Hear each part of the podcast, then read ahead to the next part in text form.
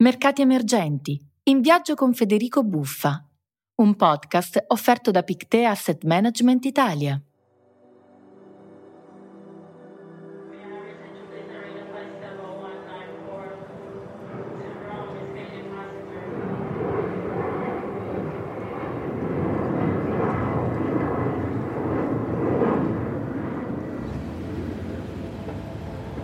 Allora, un po' di nostalgia per la quiete degli ashram, quel suono flautato dell'esistenza di quei posti lì c'è. E però questi paesi emergenti sono un po' tutti così, sono talmente vitali. Vedrò di fermare il mio taxi in qualche posto magari più tranquillo. Allora, posso farti una domanda? Lo sai cosa si intende quando si parla di fintech, vero?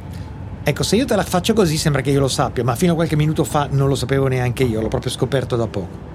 Per capirci, possiamo considerare come fintech l'innovazione tecnologica, in particolare ovviamente quella digitale, applicata al settore finanziario. Un pochino è già tutto spiegato nel nome, in pratica questo si traduce da una parte nella possibilità che un sempre maggior numero di persone, supportate magari solo da un cellulare, possa utilizzare tecnologie ormai consuete per molti di noi occidentali, come semplicemente l'e-commerce e per il trasferimento digitale di somme di denaro. Dall'altro, e questo è sicuramente il suo aspetto più interessante, nella creazione di nuove forme di business e di prodotti finanziari, senza dimenticare la nascita stessa di nuovi operatori sui mercati. Fenomeno, che è quest'ultimo naturalmente, potenzialmente molto più innovativo, non a caso il fintech è stato uno dei settori più esplosivi dell'ultimo decennio. Da quando ho scoperto questo settore, devo dire la verità, mi sono appassionato e lo trovo estremamente interessante.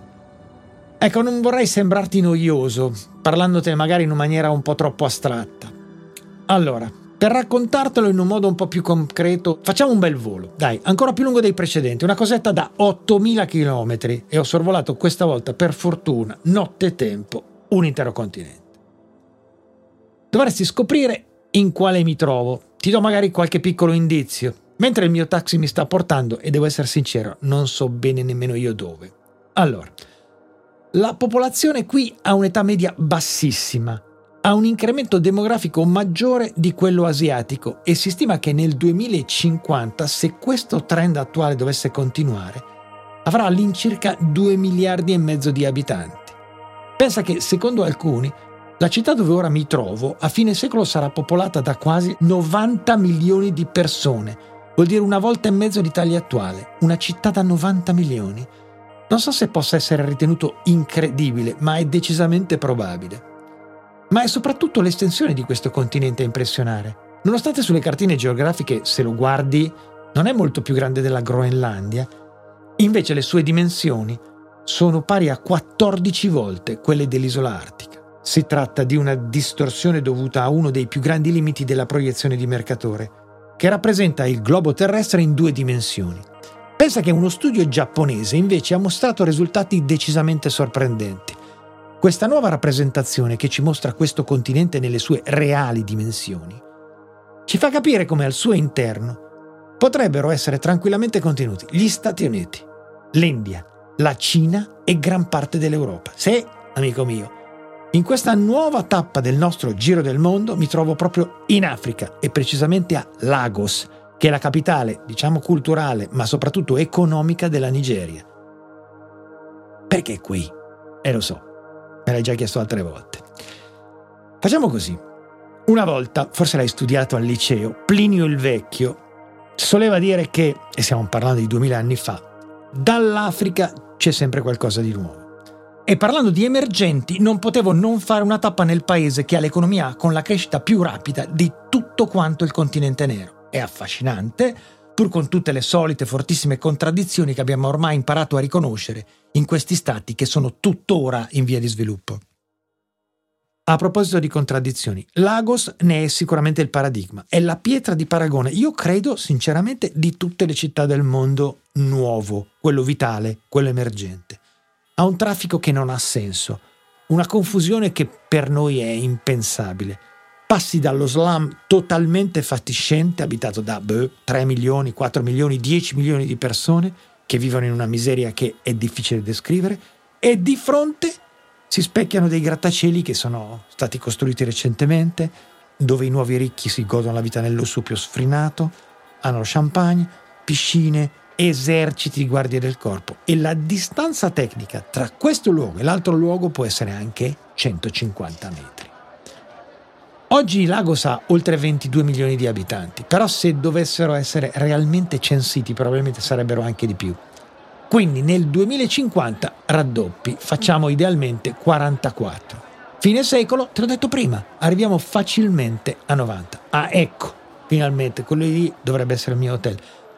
È molto caro, però ne vale la pena. Un attimo che ordino qualcosina di fresco, perché qui veramente fa caldo, è diverso dal caldo che c'era in Asia, non so perché, è un caldo africano differente. Dunque, stavamo dicendo della città. Girare per le sue strade senza una guida locale fidata che sappia dove stai andando può essere pericoloso, specie la notte. Eppure la città riserva anche sorprese di segno opposto, proprio per via della vita notturna, che non ha nulla da invidiare a quella di parecchie città occidentali. Perché qui c'è una classe media, ma soprattutto ci sono nuovi ricchi che amano trattarsi molto bene, e in centro si possono trovare ristoranti di livello, boutique di grandi marchi, locali alla moda, sale per concerti, eventi culturali e soprattutto mostre di avanguardia. Di fatto qui di denaro ne gira davvero tanto, e non è che siano casualmente primi per il P I L all'interno del loro continente, però quello che è divertente è proiettarli all'interno del P I L mondiale, e loro sono tra i primi trenta. Ovviamente un discreto contributo a questi risultati viene da risorse naturali. La differenza con altri paesi, diciamo il Congo, che ne ha tantissime di risorse naturali, è a chi vanno i proventi. D'altra parte la Nigeria è la più grande esportatrice africana di petrolio e gas naturale, ma è qui una delle sorprese. È il terziario a contribuire in larga parte, e non sto parlando del turismo, che c'è ma non è così determinante. La Nigeria infatti è una grande fornitrice di servizi, specialmente nel settore delle tecnologie digitali. Non l'avremmo pensato, eh? Dai, dobbiamo anche ammetterlo ogni tanto che sottovalutiamo, anzi, più lo ammettiamo, più questa storia è credibile. Quando qualcuno ci parla di questa nazione, la prima cosa che ti viene in mente sono le truffe telematiche. Lo so, hai presente la solita vedova del funzionario governativo che ha ricevuto un'enorme eredità e vuole gentilmente farcene partecipi, ma ha bisogno di qualche centinaio di euro o di dollari per sbloccare la pratica? Ecco, è così che funzionava, senza dubbio, fino a qualche tempo fa.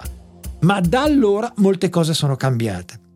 Ora questo paese è uno dei fiori all'occhiello del suo continente. Il Sudafrica è facile da pensare, il Sudafrica, al di là della bellezza naturale, ha una connotazione fortemente europeizzata, almeno ce l'aveva, e il terzo, come abbiamo detto in un'altra occasione, è il Kenya, ed è una vera sorpresa. Passo indietro, secolo fintech, diciamo dal millenovecentocinquanta al duemilacinquanta. Per oltre sessanta anni gli Stati Uniti sono stati il paese più innovatore al mondo per quanto riguarda la tecnologia finanziaria. Recentemente si è iscritta al club la Cina, che è diventata leader mondiale, e ha utilizzato i pagamenti a distanza e la digitalizzazione come veicolo stabile di inclusione finanziaria. Occhio, data la attualità del momento, perché adesso, per via delle conseguenze belliche, i russi guardano alla Cina e non più all'Occidente per tutti questi servizi. Ma questa leadership potrebbe non durare ancora a lungo. Un continente in continua espansione demografica come l'Africa, infatti con vaste aree ancora praticamente isolate, in cui tutti però, o quasi tutti, possiedono ormai un cellulare, ma quasi nessuno un conto corrente bancario, faceva gola da tempo alle multinazionali occidentali che si occupano di pagamenti digitali, money transfer e e-commerce. Pensa solo all'enorme ammontare delle rimesse in patria delle centinaia di milioni di africani che sono emigrati altrove e ai profitti che possono derivare dalla loro cosiddetta movimentazione. In una prima fase questi paesi erano quasi esclusivamente dei semplici fruitori di tecnologie studiate e create altrove, ed erano praticamente esclusi dagli ingenti profitti che derivano dall'applicazione di queste tecnologie. Però, da qualche anno, molti governi africani hanno intuito le loro potenzialità anche in un'ottica di miglioramento delle proprie economie, quindi vari stati hanno così varato ambiziosi programmi di sviluppo e massicci incentivi per le aziende africane che volessero, eventualmente, cimentarsi nel settore. Qual è la conseguenza di tutto questo?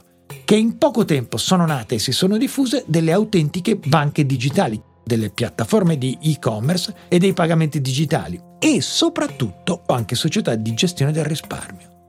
Sono delle start-up a tutti gli effetti, che in pochi anni hanno raccolto decine di milioni di clienti, immaginati la vastità di un mercato del genere, e ora sono perfettamente in grado di competere con le aziende occidentali più consolidate in questi settori, solo che hanno il triplo dell'entusiasmo. In termini pratici, significa ovviamente tanti posti di lavoro e risorse finanziarie gestite in loco e quindi non altrove. E non basta. Parecchie società nigeriane, e non solo, ora sono addirittura in grado di proporre alle stesse aziende occidentali prodotti e software assolutamente innovativi e quindi competitivi. La Nigeria, dove sono adesso, è il classico esempio virtuoso. Ma, come dicevo in precedenza, vogliamo dare un'occhiata al Kenya, che ha dei tassi di diffusione dei dispositivi mobili alle stelle e abbonamenti che hanno addirittura superato il totale dei loro abitanti. Ecco un luogo di autentica innovazione fintech. E considera che, mentre nel duemilasei l'inclusione finanziaria in Kenya era del venticinque ventisei per cento, oggi più dell'ottanta per cento della popolazione ha accesso almeno ai servizi finanziari di base. Ora, noi siamo abituati a pensare al Kenya come il Serengeti condiviso con la Tanzania, le spiagge di Malindi, un paese di eh, personaggi eh, impensabili, improbabili, da vedersi. Non è così, non è così, dobbiamo smettere di pensare a Nairobi come a una città che sta insieme a questo contesto. Dobbiamo pensare che l'energia di questa gente, che è molto superiore alla nostra, una volta che si associa all'idea di startup e di creatività, moltiplica per l'energia quello che sta creando, quindi il futuro è loro. Senza contare che lo sviluppo di questo settore può supportare anche lo sviluppo ovviamente del capitale umano. Pensa che cosa succede se tu all'alfabetizzazione finanziaria unisci la possibilità di usufruire di soluzioni nell'ambito dell'istruzione, ma quella vera e propria, e la cosa più fondamentale di tutti, concedere una tutela reale alla salute, e quindi finanzi gli studenti nel loro apprendimento digitale. Poi concedi, e veramente la chiave è la seconda, perché l'istruzione è decisiva. Perché qualsiasi paese al mondo dovrebbe cominciare, prima che dal suo successo economico, da scuola e sanità, allora gli dai un'assicurazione sanitaria a dei prezzi accessibili. Se tu riesci a centrare questi due particolari, hai creato una base modello per tutti e quanti i paesi africani. Quindi, ventiquattro stati sono impegnati in un progetto di economia digitale che segue l'esempio del Kenya, di cui non si parla da nessuna parte, e i risultati, signori, sono soltanto lì da vedere. Le potenzialità di ulteriore sviluppo sono di fatto ancora tutte da esplorare. Ma è un dato che con queste realtà e questi processi dobbiamo cominciare a confrontarci. Perché mentre globalizzazione è normalmente un termine che troviamo pieno di ostilità, lo possiamo guardare anche dall'altro lato della luna, e l'altro lato della luna è questo. L'avresti mai pensato?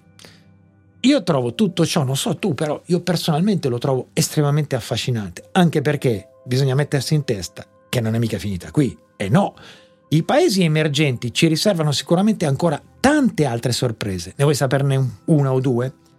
Adesso io, per esempio, devo pensare alla prossima destinazione, non so neanche dove mi mandi, adesso controllo. Vado in aeroporto, ma sinceramente questo luogo improvvisamente ti affascina, certo.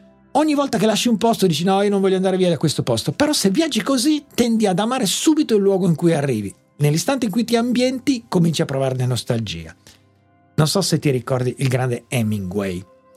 Hemingway fa parte di quegli scrittori americani che hanno cambiato la storia della letteratura, perché gli americani non avevano scritto così fino a lui, ma da lui in poi scriveranno così.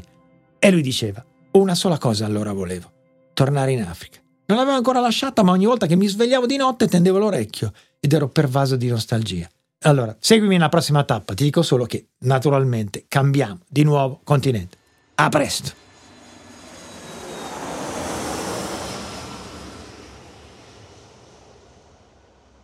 Questo podcast ti è stato offerto da Pictet Asset Management Italia.